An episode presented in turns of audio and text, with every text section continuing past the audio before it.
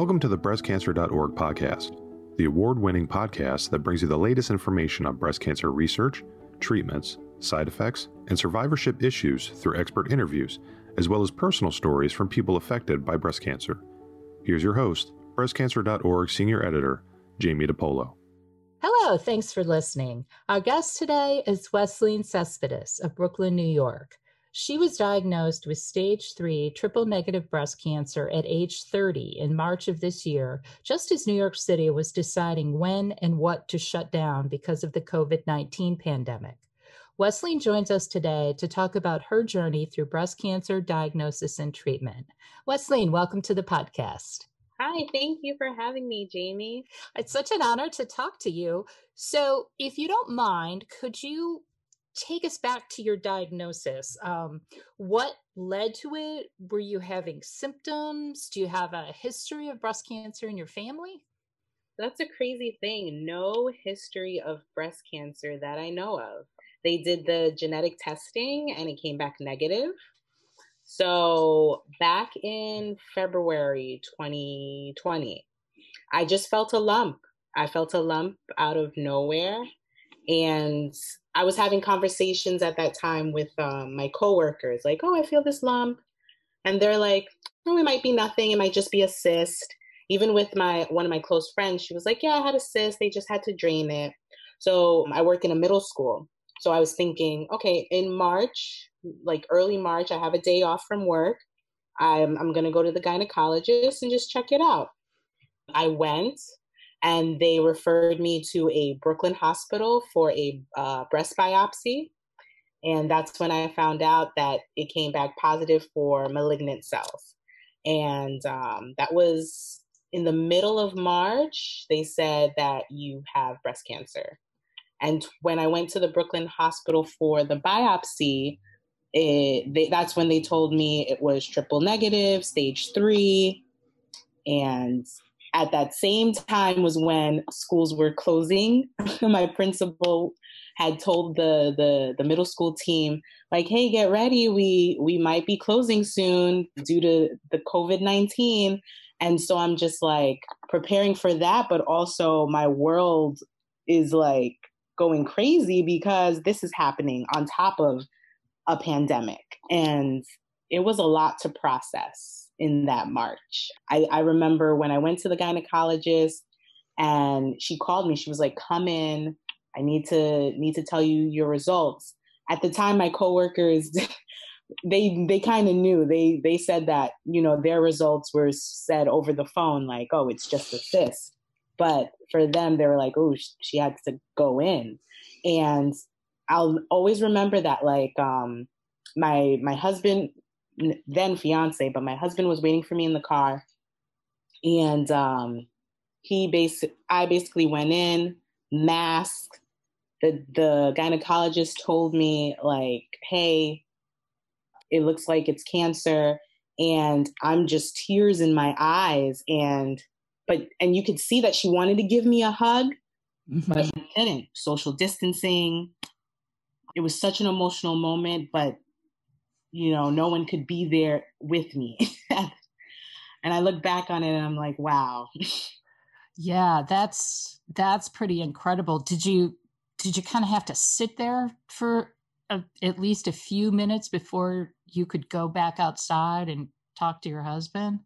I did. I sat there, but it was quick though cuz it was just like like I'm in this space you don't know about the virus, how to catch it, what what's what's going on with it. So it was kind of like, okay, I'm getting this information. I'm crying, like tears are going inside my mask. Mm-hmm. And then I'm like, okay. She's like, hey, I'm referring you to this Brooklyn hospital for more follow up care and treatment.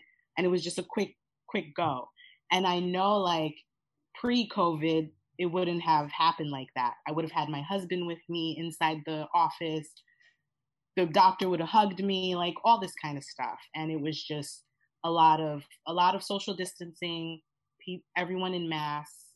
Definitely a very strange situation. Now, COVID was going on when you were diagnosed, kind of just really getting rolling, but you were also planning your wedding. So, you, I mean, this is kind of like a swirling vortex of very stressful things that are going on. So I guess I kind of want to talk about the pandemic first. Do you feel like it affected any of your treatment options or your care in any way? So even though I was referred to the Brooklyn Hospital, I ended up having my chemotherapy and all the remaining of my care at Mount Sinai in this in Manhattan. And the reason for that is because March and April, just watching the news, like the five boroughs, specifically Brooklyn, and I live in Brooklyn, Brooklyn and Queens, were being portrayed as just major hotspots. And that was one of the decisions of like, I am not going to continue, I'm not going to seek out chemotherapy at the Brooklyn Hospital. I'm going to get a second opinion at Mount Sinai. And also, my husband, as this is going on, he's like, hey, can I tell my, can he tell his best friend about everything that I'm going through with the diagnosis? And I said, sure, you're going to need that support. And in him telling his best friend, he told his wife, his wife works at Mount Sinai and was able to be at, at my appointment and during and visit me during treatment. And that kind of is the loophole that I that I realized in all this because with chemotherapy and and going into the Dubin Breast Center, I what the the the policy is no visitors because mm-hmm. of COVID. Sure. Right? And so I managed to have four women that I know work at Dubin Breast Center at Mount Sinai, and they were able to visit me during my treatment. So it, it made it it made the experience not feel so as much lonely. Oh wow, that's that's pretty crazy that you would know four people that work there. I, and did and did you know that before you decided to go to Mount Sinai for treatment? I didn't. I didn't. I was thinking like his wife got on the phone with me and was like, "You are going to see Dr. Port. He is amazing. All right, I'm going to be with you." So when I saw, so it was such a difference in the Brooklyn hospital that I went to, and they're telling me the course of action with my um, triple negative breast cancer is treat is chemotherapy, then surgery, and my husband's on the phone, but he's actually in the car because but he can't come in. And with Mount Sinai, I was able to have um, my friend Jennifer, the wife, mm-hmm. come in with me to meet with Dr. Port. She was oh. there to just hold my hand. And I'll and I'll have more more to say about that. But it was just a, a blessing to just have these women that work at Mount Sinai in different aspects to visit me during my treatment, when I have appointments, things like that, because you know, I couldn't bring my family, couldn't bring my other friends. Yeah. So it sounds like I know a lot of people talked about how they really felt like they couldn't maintain their support system. But it sounds like you might have been able to maintain a little bit. Yes, definitely. Like in the beginning, my bridal party. So we're planning a wedding, right? My my husband proposed to me um, in Central Park, October Aww. 2019, right? And you know, being stressed with with planning a wedding and then now being diagnosed with breast cancer. Mm-hmm. And all you hear is you you you can't be around people, right? You have to mm-hmm. social distance. You have to isolate. And it was hard because my bridal party are women are nine women that I've grown up with that have um, known me from different life experiences and they can't support me the way they could at this time.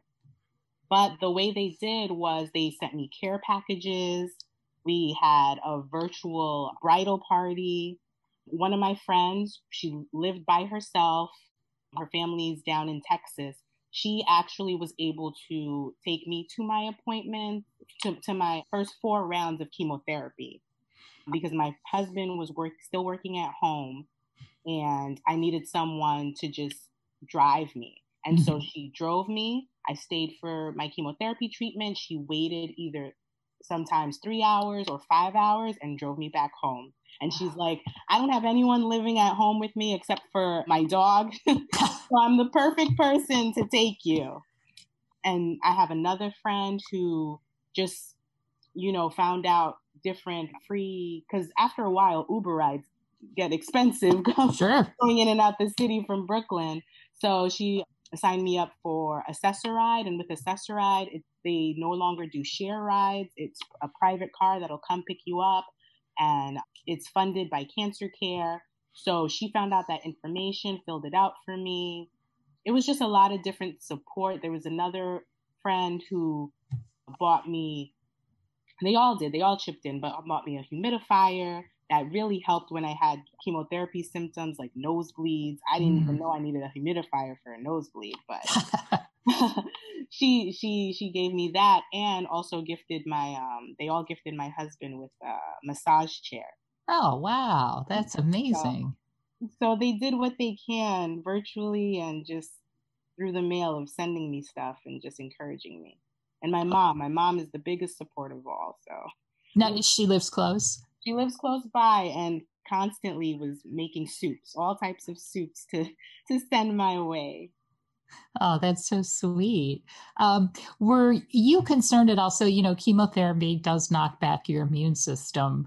You know, what steps did you take during the pandemic, and and are you continuing to take them?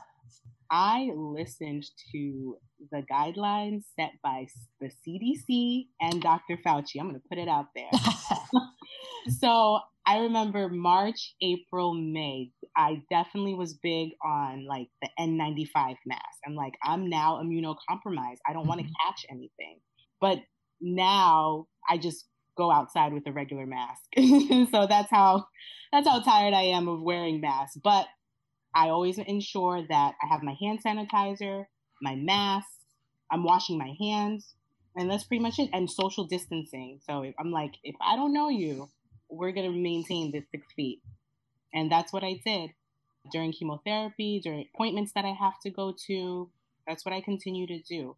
And when I am in either an Uber or an Access-a-Ride, I tell them to roll down the windows. Mm, okay. Okay. Things out. Makes sense. Makes sense. So I also want to talk about your wedding.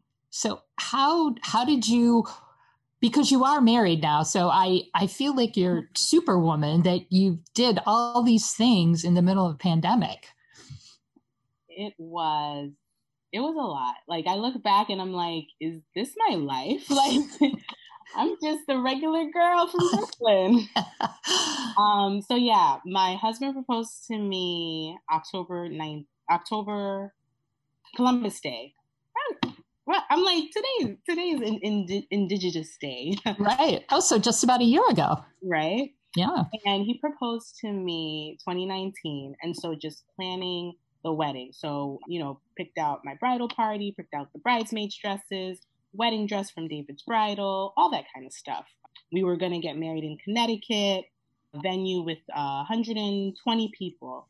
And then, so the date of the wedding was set for May 2nd, 2020. Okay.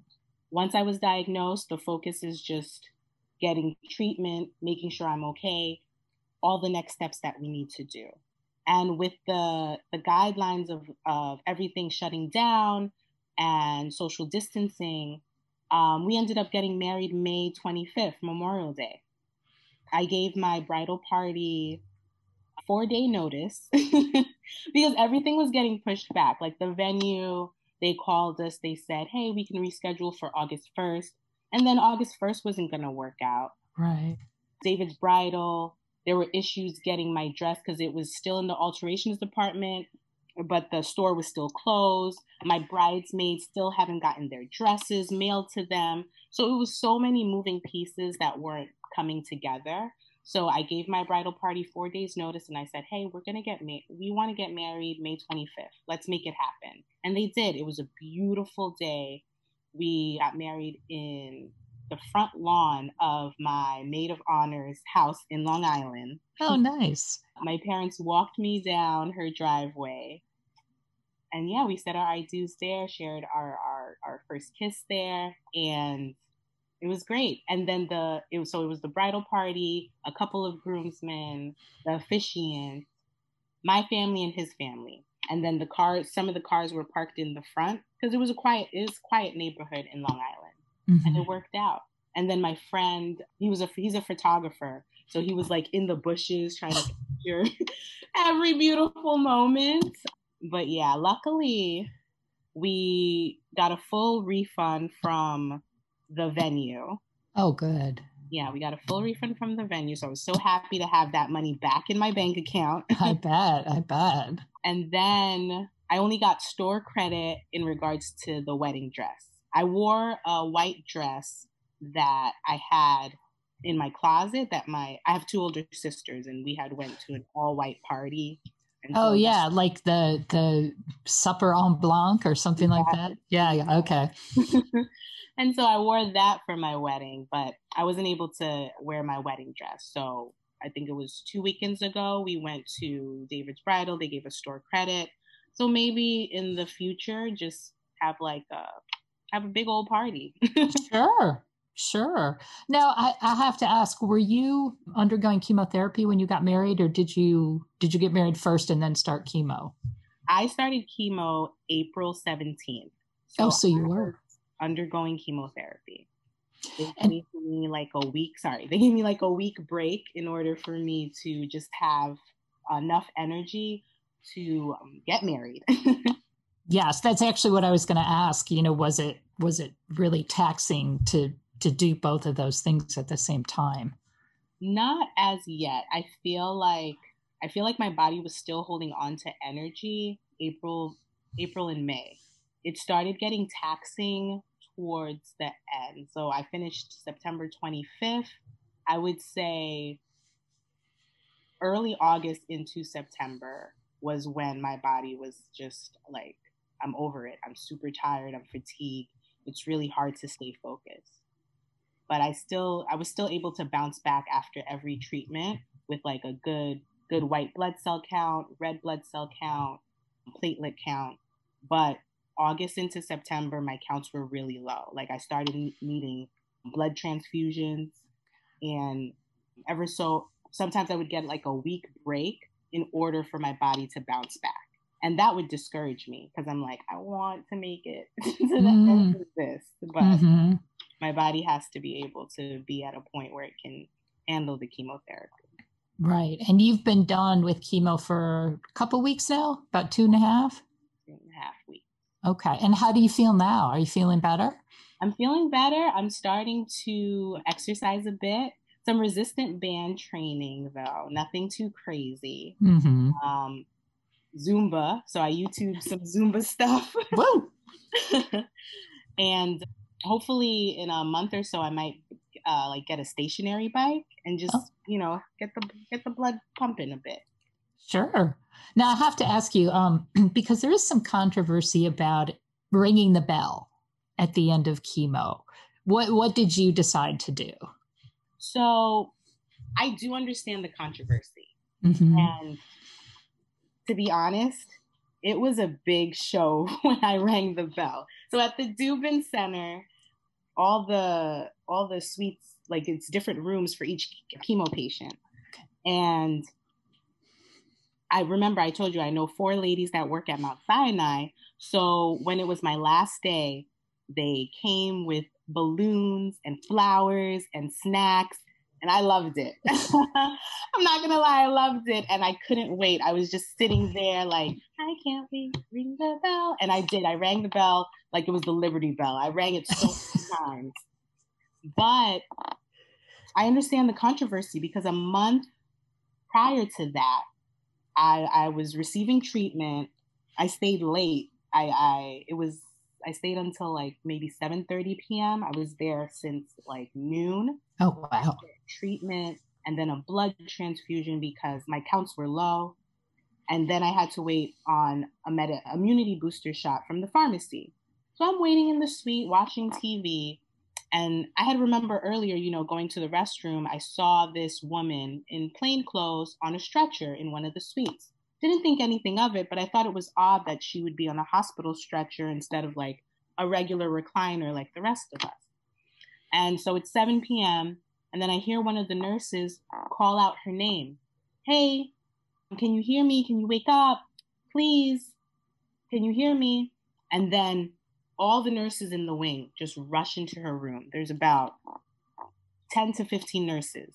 Then the oncology team. So my doctors were in her room and I'm witnessing all this. You know, I'm lowering the TV so I can hear mm-hmm. and they're checking her blood sugar.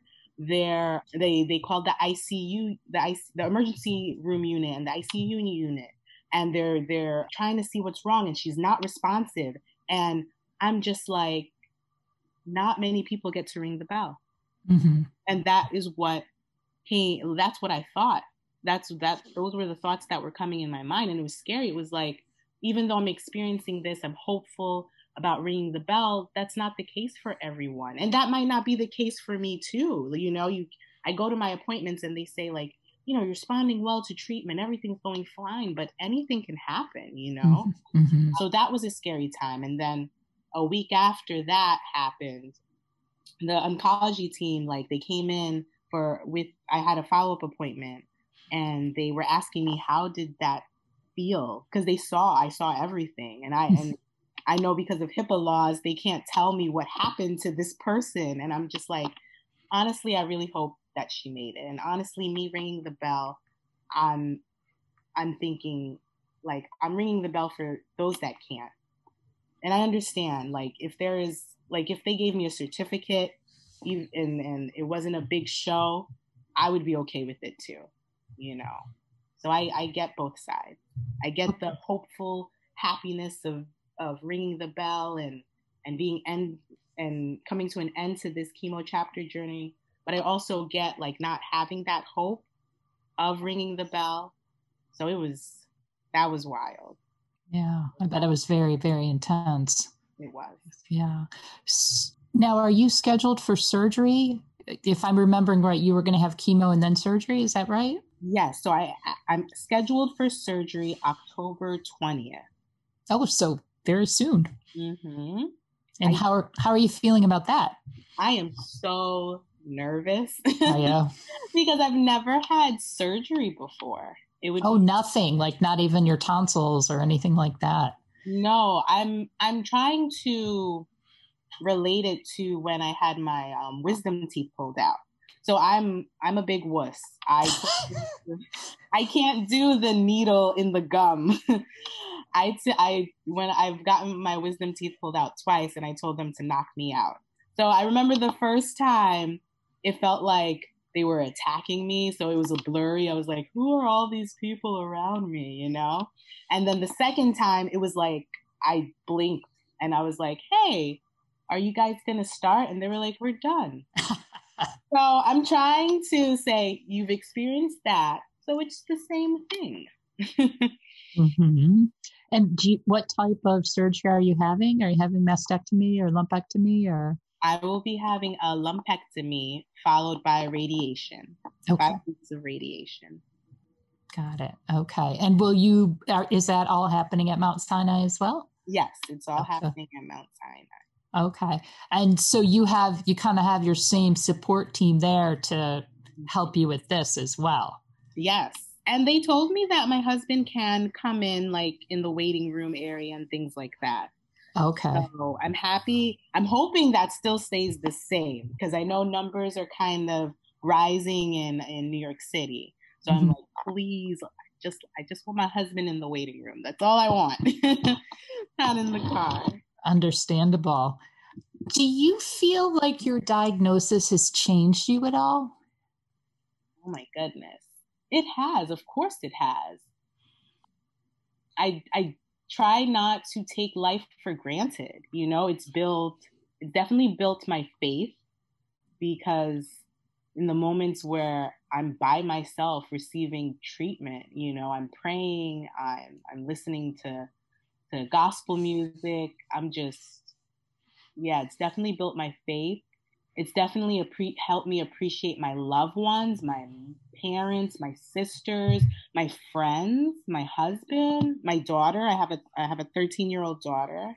It's helped me to be vulnerable. Like if you ask people uh, in my life, they'll say, "Yes, Wesleyan is super independent. she she does things on her own, and definitely with with cancer, you need a support system. You need help." So many people in my life have seen me cry. I, I try not to cry, and I'm like crying every every day. it has changed me so so much. Like even being vulnerable with the students that I work with, I work in a middle school, and they know because they've mm-hmm. seen me. They, I didn't, I didn't think they watched the news, but they, a few of them reached out to me and were like, "Hey, we saw you on on the news. You have breast cancer," and I'm like, "Yeah, I do." oh wow! What were they doing a story on treatment during COVID, or is that why you were on the yeah, news? Oh, okay. Yeah. New York One did a story on um, treatment during COVID and my wedding. So that, yeah. Okay. So they, that's how my middle schoolers found out. But it was weird to just be open about my life. Like that's not me at all. I'm, I'm a private person, and now I'm, I'm open about my life, sharing on social media whenever I can. I just want to. I feel like now I just want to make an impact. Like, what am I?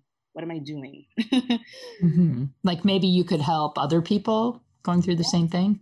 Help, learn more, advocate. Now I'm part of a community that I never thought I would be a part of. And I just want to know everything I can and do everything I can in, in, in this community. And October is Breast Cancer Awareness Month, right? Very true. Other Octobers before, it would just pass me by. And now I'm like, no, you're part of this community. What can you do?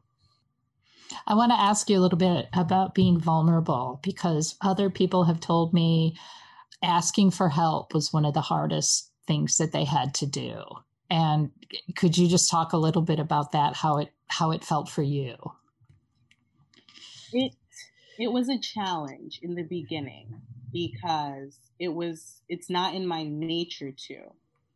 I would I wouldn't say a form of pride but I feel like a lot of people rely on me in terms of, you know, my daughter, my parents. I'm very helpful and I like feeling needed. And in this time of a pandemic, having cancer, I can't help. I need the help. I need help with meals. I need help to get to the to get to doctor's appointments. I need help with prayer, with with with my job you know? I'm a i'm a school counselor. I work with middle schoolers. And i'm i'm asking you know that was something that i needed to do to reveal to my coworkers like i i need help with what i do in my job. You know be patient be kind it's just weird when it's not in your character mm-hmm. and it definitely helped me grow and and know that people will be there for you Okay. Now it sounds like aside from the women at the cancer center, your husband was a big support person for you. Did you I'm trying to think of how to phrase it? Did you kind of have that relationship already where he was supporting you or were you more independent? I was grow a bit of more independent, but definitely learning how to how to be in a relationship because when we met, it was on a blind date. we had one mutual friend who wasn't really trying to set us up. She was she just had reached out to me and reached out to him and was like, "Hey, you know, my um my my boyfriend is coming to visit, you know, let's do a double date. I can find someone you can hang out with too." And that was that. And from that date, it he said he like he was amazed by the first date. And i'm over here like oh it was all right. But what i loved is that he stayed consistent in a friendship. He got to know me and my daughters. He's not my daughter's father but definitely you know getting to know a she was what 12 or 11 at the time getting to know a preteen is challenging mm-hmm. but he he definitely took his time built that friendship with us. We started dating. He proposed, and in our engagement season, you know, he he got a, a place for us in Brooklyn. So I'm still at my mom's place, just slowly moving our stuff in. But that was the reason why we're like, hey, we're gonna get married in May, so he can better support me, right? He's mm. he's he's seen me in all types of emotions. He's helped me with with meals, um, just that just the emotional support, the physical support, the the spiritual support. Like he couldn't have done that if we kept postponing our wedding date, you know, to August 1st, to to November, whatever, you know. So we were like, we had to let go of everything, you know, and and just get married May 25th. And it was great. I married my best friend. That's wonderful. That's wonderful. And it almost sounds like, you know how when when a metal is forged, like it goes through this heat and it and it comes out stronger. It sounds kind of like that's what your relationship did because you met and then you had to go through these things and and i know sometimes people say well it'll either break you apart or it'll make you stronger. And it sounds like it made the both of you very much stronger. It definitely has. It's a lot as a young married couple to go through to go through um, a pandemic and cancer on top of it which is why i'm like this is like out of a soap opera or a movie. And i'm like what can i do with it? I need to share what is going on to help other people Absolutely. So you said you're feeling pretty good right now. What are you doing to relieve your stress or to have fun? Oh my goodness. Trying to have fun in a pandemic. yeah, exactly. I think we're all looking for some pointers on that. Oh, oh, I think I'm the wrong person. But for the most part, definitely a lot of Netflix, Hulu, Amazon Prime videos, YouTube, like I said, I started exercising. So, and looking at a bunch of just healthy meal prep recipes. What else? I I do visit my mom a lot, his parents. Yeah. we're we're really much at home. Like we're just enjoying each other's company. And then definitely anything Zoom worthy. I know uh, a month ago our church had like a, a, karaoke, a Zoom karaoke kind of thing going on. No, it was a lip limp lip sync battle. I'm so sorry, lip sync battle. And then there's like a mom's night, virtual mom's night out. So everything virtual, but he's not into the virtual stuff. He's quietly waiting for the world to come back to normal. And I'm over here like, hun, we can try and have a new normal. like, so that's where we're at. So I'm always attending any virtual thing that I can. There was one thing on the list was like a virtual comedy show. I like, oh. yeah. So everything that I did back pre-COVID, if it, if I can do it virtually, that's where I can. Um, okay. Um, did you cook a lot before COVID? You talked about how healthy meal prep. Were were you were you a foodie beforehand? Definitely a foodie. Did I cook? No. I ate. I did not but now that I'm not at my mom's house anymore and, you know, I'm here, definitely cooking more. Definitely smoothies. Like I'm, I'm a lot of green juices, trying to put more. So when my counts were low, like my platelet count, white blood cell count, red, red blood cell count, I looked into things that would bring them up and definitely a lot of leafy green, spinach, kale, and I'm not the type of person to just eat it straight. So I'm like, what can I blend this with? Okay, spinach, kale, blueberries, bananas, ginger, lemon, everything. So usually every, if not every day, every two days, I'm blending up something like that. and, they, and you like them? They taste good? Yeah, they do. Okay, good. So you can eat. I have to say that my brother told me this. He believes that there is no such thing as a banana smoothie because his opinion is when you put a banana in anything, it tastes like banana. It does. So, do you agree? I do. Like I can put a whole bunch of spinach, kale, cucumbers, that one banana, even if it's a small one, it's just a banana smoothie. I'll have to tell him that because I, I didn't agree and his daughters didn't agree, but mm-hmm. there's somebody that agrees. So I know you've got surgery coming up, which is probably also more stress in your life, but are there things that you're looking forward to? I am definitely looking forward to my hair growing back. I see peach fuzz. I'm like, hey. is the color or texture at all different, or does it look pretty much the same? So it's not curly, but it might grow out curly okay. um, in a little bit. It's really like spiky and a lot of gray hairs. oh no. I'm like, I'm, no, I told my husband I'm going to come out looking like Storm. Oh, yeah. After, radi- after radiation. just you wait. uh, you have to send us a picture because that would be very cool. Right, definitely, definitely will. So yeah, definitely waiting for my hair to grow back some more. Things that I'm looking forward to stepping into so right now I'm working remotely and I have that accommodation up until January. But to be honest, you know, I could have that accommodation uh, for a while, but stepping into the building, we started in-person learning this week. So I work mm. in a school in Harlem. So definitely me setting foot in that building would be like, like so much like I'm like I don't I don't even like I can't even picture it. But for me to step into the building for in-person learning, it after all of this going on in my journey, it would be a dream. It would be a dream. Does that make you nervous at all? It yes and no.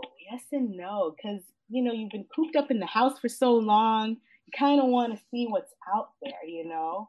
But I don't want to take for granted of like the the risk, like the risk. It's a high risk. I was I was there's this Instagram. She's on Instagram, but Tia Stokes. She has leukemia and COVID. So with me going through cancer, I'm exposing myself to other people that are going through cancer, and and it's a and the online communities that are out there, and it really helps. You know, you can get so much support from um, the people around you, but you get a greater sense of support from people that have gone through it. And with her journey with leukemia and now with COVID, like definitely I don't want to take for granted the risk of going outside, but it just brings you a different sense of appreciation for just living life, you know. I do mm-hmm. see on my my feed my friends going out hiking or or bike riding or things like that. And those are things that I want to do when I get better.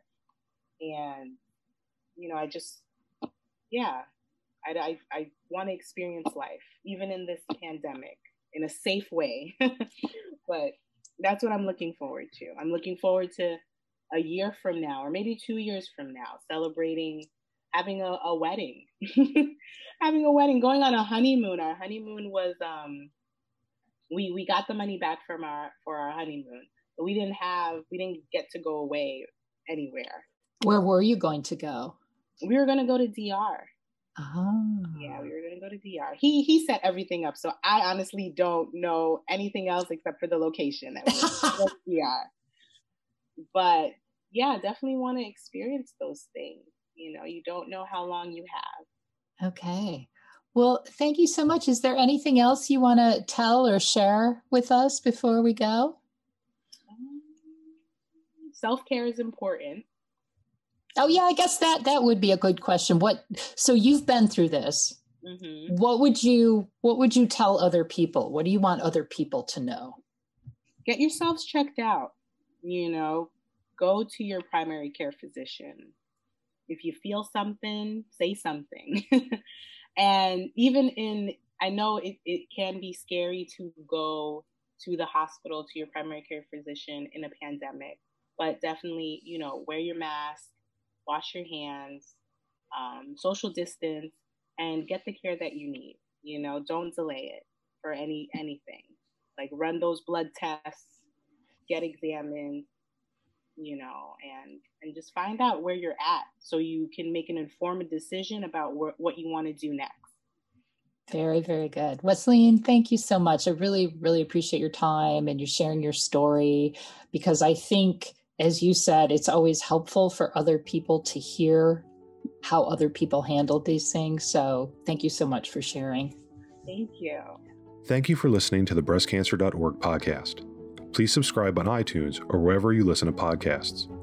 To share your thoughts about this or any episode, email us at podcast at breastcancer.org or leave feedback on the podcast episode landing page on our website. And remember, you can find a lot more information about breast cancer at breastcancer.org. And you can connect with thousands of people affected by breast cancer by joining our online community.